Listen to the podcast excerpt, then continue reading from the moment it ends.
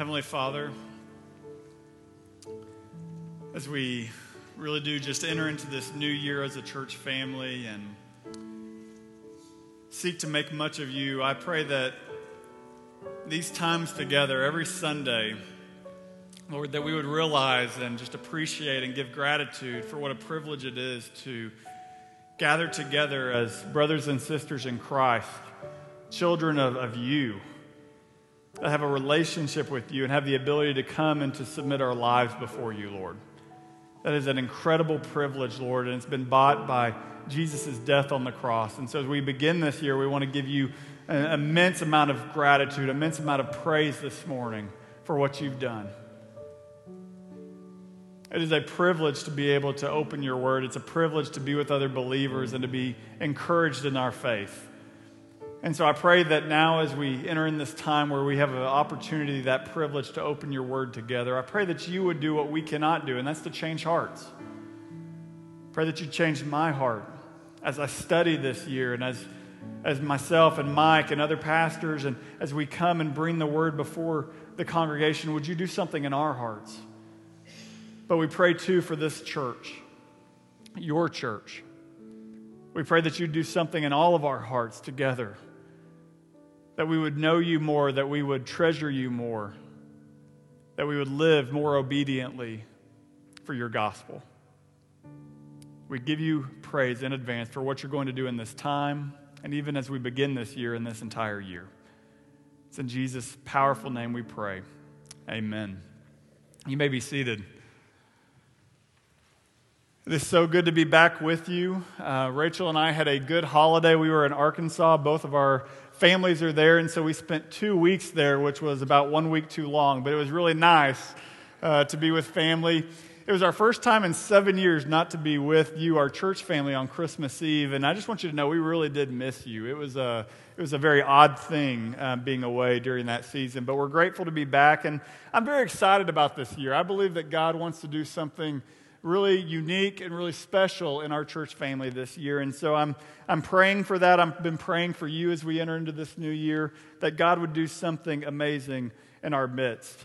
Uh, it really is a privilege every year to be able to open God's Word together. And this year we are going to begin with a new study. You can see it on the banners, a study that we're calling Soul Songs, which is a study of the different series of Psalms in the Scripture. So if you have your Bible today, would like to invite you to open it to Psalm chapter 73 this morning. Psalm chapter 73. If you're new to scriptures, uh, pretty much Psalms are right in the very middle of the Bible. So if you kind of go to the middle, search one way or the other, you're going to eventually find the Psalms. Um, so go ahead and make your way there. Psalm chapter 73. The reason that we gave this sermon series the title Soul Songs is that the Psalms are not so much about high, lofty doctrines as they are about how the human heart works when you open the scriptures and you come to the Psalms, what you find are songs that were written by real people that go into the deep places, the deep motives of the human heart. They deal, deal with deep emotion, deep feelings. If we're honest, many of us don't really know what to do with what goes on in our hearts. Uh, there are some of us that are pretty uncomfortable with feelings and emotions, and so we try to just kind of shut them down, right? We, we act like they're not there. I am pretty guilty of this at times. I'd rather not deal with what's there. I don't know what it is. I don't know how I'm going to, supposed to deal with it, and so I just kind of ignore it. I mask it. I say what Mike loves. I'm fine, okay? I'm good, even when I'm furthest thing from good. On the other end of the spectrum are many, many people in our culture that consider feelings or emotions to be absolutely sovereign in their lives. They allow their actions and feelings to, to, to rule their identity. Everything, for everything in life, feelings are the final word. This is really sad and tragic because these individuals, when feelings come up, they, they think, well, I just must be that way. Instead of looking at their feelings and saying, feelings are one part of me, they, they say, feelings are me. Feelings are the real me, so I have to do what my feelings say I should do. When you come to the Psalms, the writers of the Psalms don't handle emotions, feelings. They don't handle what's in the heart in either of those directions. They don't ignore them, they don't mask them, they don't push them to the side, but neither do they allow the feelings and emotions to own them. Instead, what you find when you come to these Psalms are extremely honest, raw emotions, but what they do is they process them in the presence of God. And, church family, as we enter into this series, our goal is to help teach you what it looks like to do that same thing. To take the different feelings that come in different moments and seasons of life and learn how to process them, not by yourself, but instead in the presence of God. With that in mind, let's read Psalm chapter 73 together. Just stick with me. It's going to take a little bit to read through it, but I think it's important that we get the big picture here. Starting in verse 1, this is the word of God. Truly, God is good to Israel, to those who are pure in heart. But as for me, my feet had almost stumbled, my steps had nearly slipped. For I was envious of the arrogant when I saw the prosperity of the wicked. For they have no pangs until death. Their bodies are fat and sleek. They are not in trouble as others are. They are not stricken like the rest of mankind. Therefore, pride is in their necklace. Violence covers them as a garment. Their eyes swell out through fatness. Their hearts overflow with follies. They scoff and speak with malice. Loftily, they threaten oppression. They set their mouths against the heavens, and their tongue struts through the earth. Therefore, his people turn back to them and find no fault in them. And they say, How can God know? Is there knowledge in the Most High? Behold, these are the wicked, always at ease and increase in riches.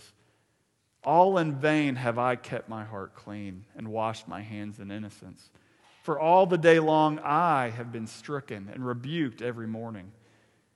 If I, had, if I had said, I will speak thus, I would have betrayed the generation of your children. But when I thought how to understand all of this, it seemed to me a wearisome task until I went to the sanctuary of God. Then I discerned their end. Truly, you have set them in slippery places. You make them fall to ruin. How they are destroyed in a moment, swept away utterly by terrors like a dream when one awakes. Oh Lord, when you rouse yourself, you despise them as phantoms. When my soul was embittered, when I was pricked in my heart, I was brutish and ignorant. I was like a beast toward you. Nevertheless, I am continually with you. You hold my right hand. You guide me with your counsel, and afterward you will receive me to glory. Whom have I in heaven but you? And there is nothing on earth that I desire besides you. My heart and flesh may fail, but God is the strength of my heart and my portion forever. For behold, those who are far from you will perish. You will put an end to everyone who is unfaithful to you. But for me, it is good to be near God. I have made the Lord my refuge that I may tell all of your works. It's the word of God this morning. While we are going to see a wide array of different emotions, of different feelings in this sermon series, what we see in our text today is a person who had a very conflicted, questioning, doubting heart. This is a detailed, a detailed description of one person's experience of a crisis of faith. Perhaps some of you are in a season like this. Maybe some of you are in this where there's an internal conflict where you're struggling with God's presence in your life. Maybe for some of you, you're conflicted about how God is choosing to work in your life. You're wondering, can He be really good or can He really be sovereign? Can He be all powerful? You're in a season like this. That's what the writer of this psalm is getting at. He is a person in a crisis of faith. Well, no matter where you're at this morning, I think it's important to, to find um, some truth in this text. And one of the things that we see is this questions and doubts often come about when what we see or experience is different than what we know. Let me explain what I mean by that. When it comes to faith, there are many things that you and I know in our head, right? We know it's true. We've been told it's true. We've been taught by God's word it's true. But then when we look out in the experiences of our life, what we see doesn't match up with what we know. And it can cause us to be confused. It can cause us to have questions. It can cause us to, like this writer, it can cause us to stumble. That's what's happening here. He says in verse 1 I know God is good to those who are pure in heart. In other words, he says, I know that, that God is good to those who love him and who serve him. I know that God is good. But right after that, in verse 2, what does he say?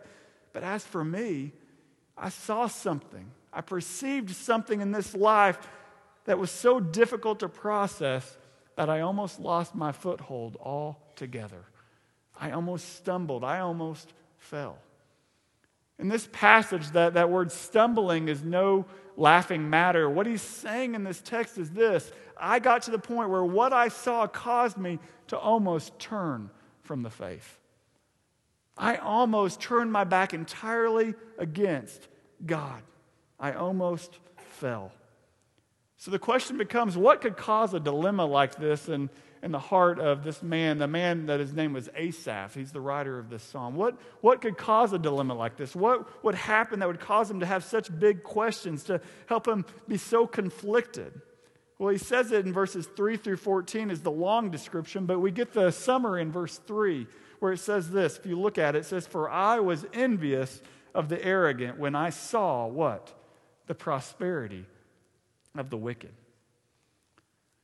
What it boils down to is that while Asaph, the writer of the psalm, knew that God was good, the evidence of what he was seeing in his culture pointed in a very different direction. As he scanned the culture around him and he thought about what he had seen over his lifetime, he began to notice it seems like the wicked, those who ignore God, those who even scoff at God, have much better lives than I'm living. He goes into detail about this. If you look in verse 3, he says they're prosperous. They had all the worldly possessions that they could ever desire. All the physical things that you and I want, he says they had it. If it was the new Apple Watch or whatever, it's like they've got everything. Then he goes to verse 4, he says, if that wasn't enough, they're always healthy. He calls them fat and sleek. That was a good thing in that culture. I don't know that we would want to be called fat. Sleek, we'll take that. He says, even in their dying days, up until their dying days, they receive the best care. They don't, they don't, they're not in pain. They don't have to worry where the next dinner is coming from. They have everything that they want. Verse 5, he then says, the wicked don't experience troubles like everyone else. Their money solves their problems. Even when they're arrogant, even when they oppress others, those things seem to lead to more good things in this life he looks around and he's envious because he says they get the best food, they get the best vacations, they get the best homes, they get the best that this life has to offer. And then he looks at his own life, and what does he see? He sees hardship, he sees toil. He says, even though I try to live for God, even though I try to strive to be holy, even though I'm ministering in the temple of my God, what does he say? Verse 12. He says, Behold, these are the wicked, always at ease. They increase in riches. All in vain have I kept my heart clean and washed my hands in innocence. For all day long I have been stricken and rebuked every morning. I told you the Psalms were going to be honest. They're not going to gloss over their feelings. This is a man who has a deep, deep turmoil. He's got a crisis of faith. The great theologian Martin Luther said it this way about Psalm 73. He says, This is a psalm that instructs us against the great offense and stumbling block concerning which all the prophets have complained, namely this, that the wicked flourish in the world. They enjoy prosperity and increase in abundance, while the godly suffer cold and hunger and are afflicted and spit upon and despised and condemned that God seems to be against his friends and to neglect them and to support and give success to his enemies. This is the inner battle that Asaph was facing. This was what was causing this crisis of faith. As he looked out, it didn't match up with what he knew. He thought, God is good, but when I look out, it seems that God is much better to people who are against him than to those who are serving him. If you're honest, this morning, I would imagine that you at some point in your life have had to think through that same question Is serving Christ really worth it? If all these other people who don't serve Him have all these good things, then, then is it really worth it to live my life for Him? We look around the world and there's leaders and there's dictators around the world who are horrible men and women. People that do very evil things, and yet they live lives of luxury while Christians around the world are being killed. I was reading an article this week about Christians being the number one persecuted group in the world. More Christians died this year than any other group for their faith. We have it very nice here in America. It's not the reality for many Christians around the world. But we don't have to just look in the world. I mean, I think most of us in our own lives have had questions like this. Maybe you've asked a question like one of these questions How can God really be in control when non believers have kids who are perfectly healthy, and yet my child is afflicted with a daunting battle with disease? How can God really be considered good toward us when all these godless executives live lives of luxury, go on amazing vacations, and yet no matter how hard I work, I'm stuck in this studio apartment with Netflix as my only companion? Right? Don't know where the next check is going to come from. How about this one? How can God really be all powerful when that person who is willing to do anything to climb the ladder, even if it's unethical, gets the raise and job promotion? while I'm sitting here, have served faithfully, and have little to show for it? If God really cares about me, why do unbelievers get to have a lot more fun than I do? Maybe those of you who are high school students, college students, young adults feel this way. Why do they get to go out and have sex with whoever they want to have sex with? Why do they get to live perfect, Instagram worthy lives while I live for God, have remained sexually moral, and yet I haven't been asked on a date for years? When we look at our lives, we begin to ask these questions. Why? Because no matter how much the Bible argues otherwise, and the Bible argues otherwise throughout it, we are always tempted to be wooed into the lie that we deserve prosperity, health, and external blessings. That those things are our birthright as believers. And when we don't get what we think we deserve, what happens? All of a sudden, we go into this place of spiritual vertigo. Even though our mind, we know what is right, we know what we see doesn't match up, and we get dizzy and we are in danger of falling, very much like Asaph explains in this text. I would imagine that a, with a group this size, even on, even on the early in January, that some of you, even this holiday, had a moment like this, a crisis of faith, where you felt like you had spiritual vertigo. What you know wasn't matching up with what you see, and you were struggling with that. Well, you need to know this morning you are not alone. Far from what you may believe, questioning, doubts do not come just to those who are unspiritual and far from God. You need to be encouraged in that. Questions and doubts come to all of us. If you don't believe me, look at the person who is talking in Psalm chapter 73. This man named Asaph wrote 11 of the Psalms that we have in Scripture. Okay, this is a, one of the authors of the Bible, one of the authors of Scripture, an incredible man. King David had appointed him to lead uh, worship for all of Israel. So this was no weakling, okay? This was a spiritual giant in his day. He was the worship leader for all of Israel when they came. He came and ministered before the Ark of the Covenant. This was a spiritual giant. And yet, what does he say? There was a moment, there was a season in my life where I almost gave up faith. But thankfully, this morning, we know that he didn't give up faith. Your questions and doubts, if handled appropriately, can actually lead you not further away from God, but they can actually bring you to God. And that's what happens in Asaph's case. He has a complete turnaround. So the question becomes how does that happen? If you're here this morning and you're doubting and you're questioning, you're, you're conflicted, you want to know how do I get through this phase? How do I regain my foothold in the Christian faith?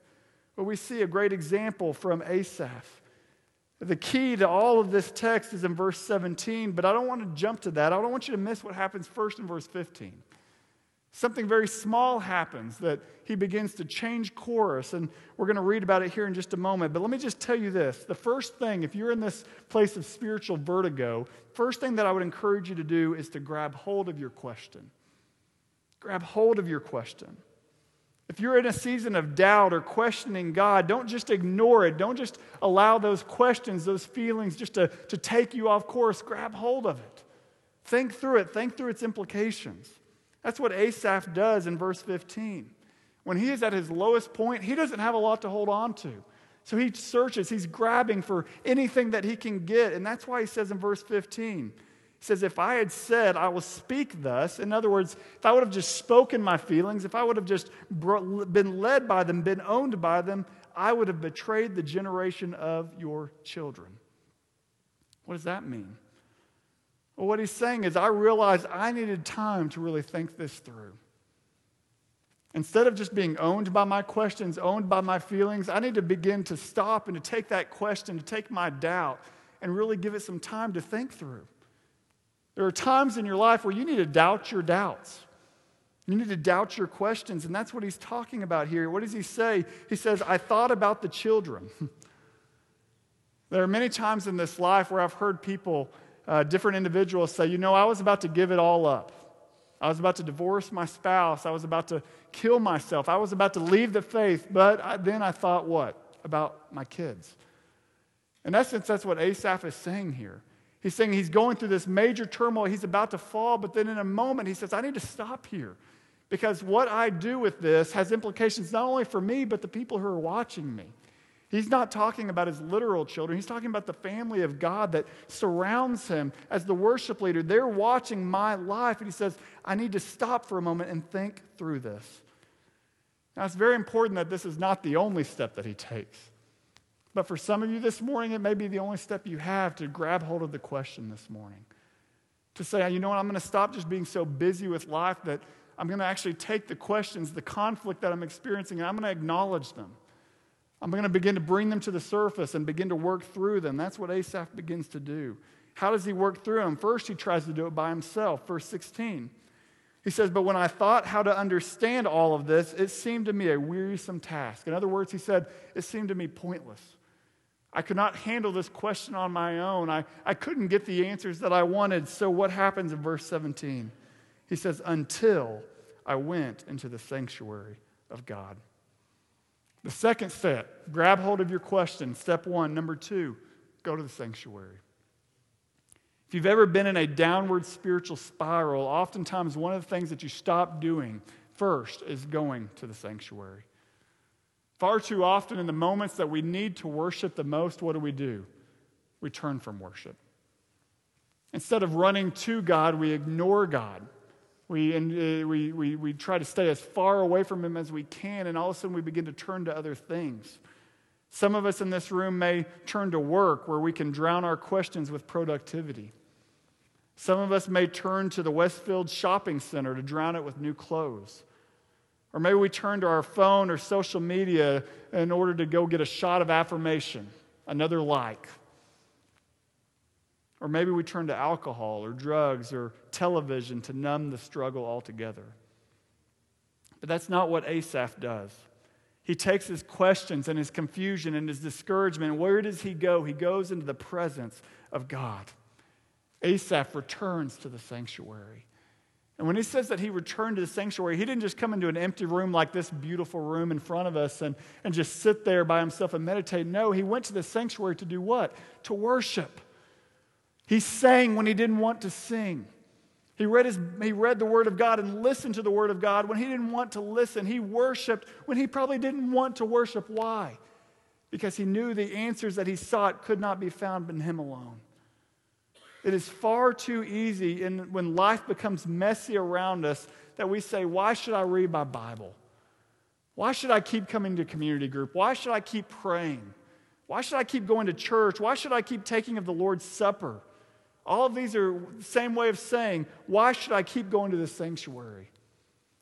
Well, the answer is that you will never move forward out of your spiritual vertigo unless you do so. You're never going to get out of that downward spiral by avoiding worship. It's because when you enter into his sanctuary and you bring your questions and feelings to him and you look at them in light of who he is, in light of what he's done, in light of what he promises to do, it is then and only then that you will get the big picture. And that's what happens with Asaph. When he goes to the sanctuary, all of a sudden he gets the big picture. And while his, all of his questions may not have been answered, the main question for him was answered, and we're going to see that. Verse 17. He says, Until I went into the sanctuary of God, then I discerned their end. Truly, you set them in slippery places. You make them fall to ruin.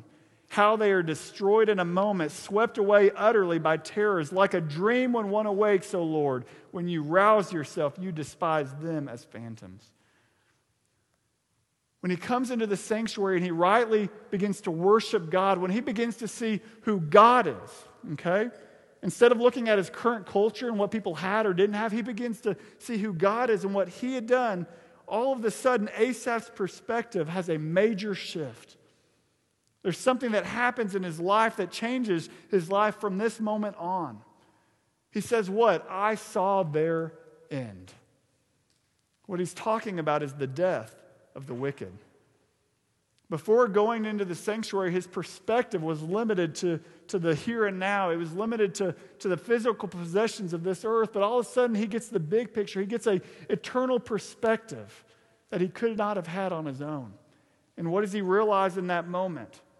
That even though it looks like unbelievers have security in this life, they are on a much more slippery path than he could ever imagine. Why? Because ultimately, God was going to bring about punishment. Ultimately, God was going to right all wrongs. Ultimately, God was going to judge those who refused to worship and bring an end to their flourishing. Friends, you need to see this morning that what you see in this life is not all there is. So many times, what he talked about envy, jealousy, all of us have experienced that. We look around and we think, well, they don't deserve it, I deserve it. We get envious and jealousy of what they have in this life. And friends, you need to see this life is nothing in comparison with eternity. And so, what God shows Asaph as he comes into the sanctuary is that, that these people who thought they were on solid ground, they were slipping. They were slipping because ultimately they would stand face to face before God. And in that moment, nothing that they had put their foothold in was going to sustain them. You see, your faith in Christ, no doubt, at times may be shaken. But I want you to consider this morning, especially as we begin this new year, how foolish it would be to rely on the footholds that the world offers in replacement of Jesus. I mean, think about the footholds that this world puts its stock in money. Really? Recognition, success, fame, sexuality, career, when that moment of death comes and judgment comes, do you want your footing to be in any of those things? I can promise you they will not hold in that moment. God's judgment is sure it is coming. And that's where Asaph realizes I had a very limited perspective when I was just looking at this life. My estimation was totally off here. I thought things were valuable, but I realized that, that they weren't so valuable. I love what he says in verse 21. I've often felt this way in my own walk with God. He says, When my soul was embittered, when I was pricked in the heart, in essence, he said, When I was having this internal struggle, what? I was brutish and ignorant. I was like a beast toward you. He realizes when I get into your presence, who am I compared to you? My knowledge is nothing but ignorance. My wisdom is nothing than, more than like an animal. I'm like a beast toward you. He says, When I get in your presence, it's your eternity that matters most. And it's this perspective that leads to one of the most beautiful pieces of writing, I think, in all of the Bible. Verse 23. He says, Nevertheless, I'm continually with you. You hold my right hand. You guide me with your counsel. And afterward, he's talking about the end, and that day of judgment, and that day of death, you will receive me to glory. Whom have I in heaven but you? And there is nothing on earth that I desire besides you. My flesh and my heart may fail, but God is the strength of my heart and my portion forever. For behold, those who are far from you shall perish. You put an end to everyone who is unfaithful to you. But for me, it is good to be near God. I have made the Lord God my refuge, that I may tell all of your works. The last step for Asaph, when he gets the big picture, what does he do? He gives himself wholeheartedly to God.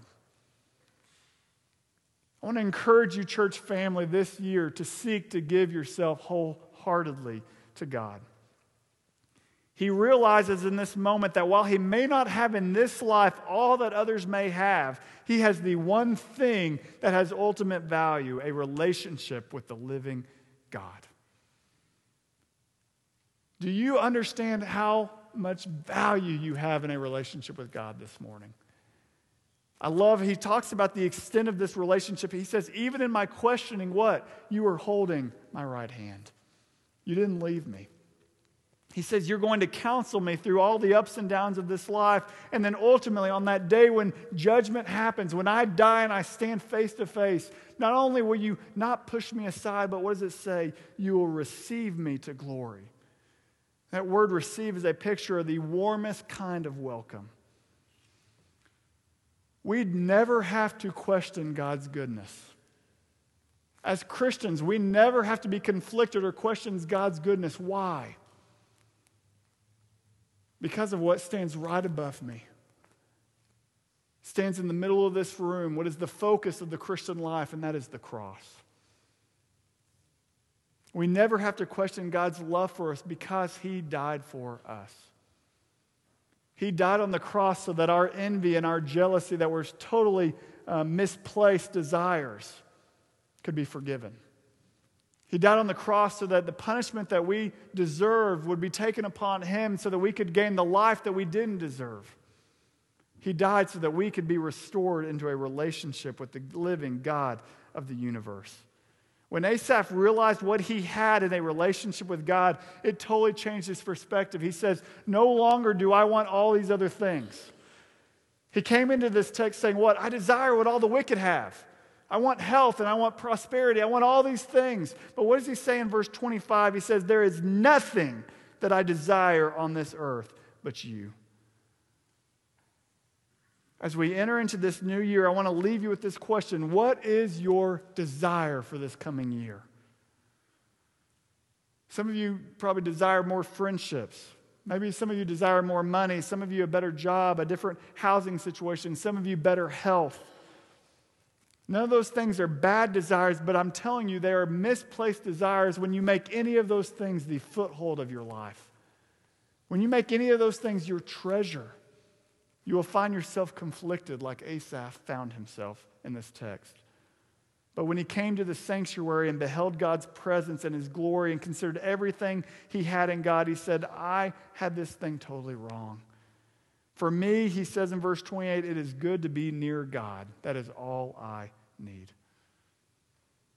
I wonder this morning if the only thing you received in this coming year was more of God's presence, more of God's hand in your life, more suffering that led you to a closer relationship with God. Would your heart be satisfied? That's what he says. You are the satisfaction of my soul. You are my portion. For many of us, this doesn't line up. We, we grade God's goodness by our own circumstances. But he says, when I get the big picture, that's not the case. Let me close with this. In 1851, there was a English missionary, a man named Allen Gardiner. He was on a ship on his way to South America where he was going to begin a new mission filled work. There was a lot of fanfare. People were excited about it. He left a lot of things in order to do this, and yet sadly, his ship never made it to his destination. They crashed outside, uh, off some of the islands off the coast of South America, and they, while they made it to land, both he and his crew survived a little bit, but eventually they died a very painful, terrible death from starvation. So you look at this man's life, Allen Gardiner, and it seems like everything went wrong for him, right? He never got to the mission field. He starved to death far away from his family. In his journal, he was writing, he prayed, Lord, rescue me, and yet he was never rescued, and ultimately he died. When they found his body, not very far from his body was his journal that he'd been keeping almost all up until the point of his death. In that journal, it would make a lot of sense for him to be angry at God.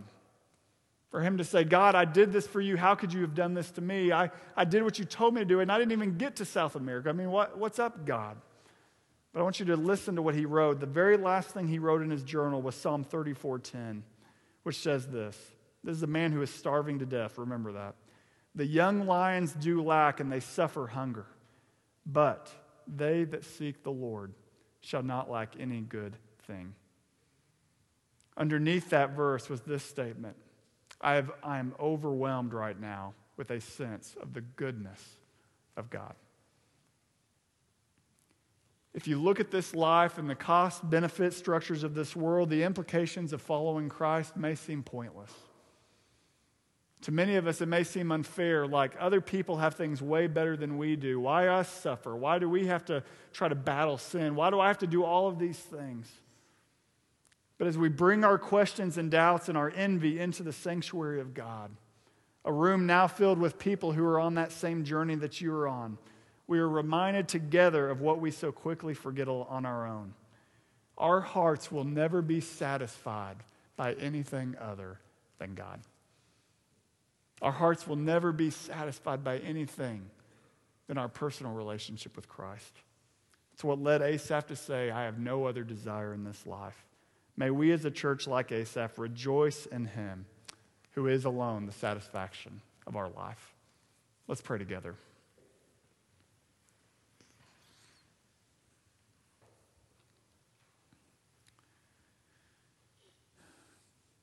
Heavenly Father, I do not know in this room how many people are at a crisis of faith. I know there have been many times in my own life where I've struggled with things. I've doubted you. I've doubted your character because of the circumstances of life. And yet I'm thankful that instead of just kind of washing that over, Lord, you bring these things and you highlight them in your word so that we can see that our what we see in this life is not all there is. I'm thankful this morning for Asaph's struggle because it, it highlights our struggle, but it also gives us hope. Because I believe that we too, as we come together in, in this place of worship, and as we too think about who God is and his character and what God has done and what he's going to do, God, I pray that you would help us to see that there is a much bigger picture than what we are experiencing currently in this life. And that when we look upon the events of these days from eternity, we will see that there is nothing in this life that compares to knowing you, to being able to speak with you and hear your voice, to know your comfort, even in the midst of our struggles. I pray for each person in this room, Lord, many whom are probably going through struggles right now, many of whom may be doubting and be conflicted. I pray that they would find their portion in you, that they would realize that you are their ultimate good, that you are the treasure that is fully worth living for, even when it doesn't make sense in this life. I pray that they put their trust in you once again this morning. We're going to have a time of prayer now. We want to give you an opportunity just to have time to be honest before God, to process those emotions, those feelings that you have, not by yourself, but in His presence. Think this morning about who He is. Consider what He's done, what He promises He's going to do. Think about the big picture. And allow God to, even in this moment, minister to your pain and to your struggle, and to your questions and to your doubts. We don't always do this, but we're also going to make available. Uh, Brian Brown, one of our pastors, is going to be in the balcony. Mike and I will be here in the front. We'll have deacons around if you need.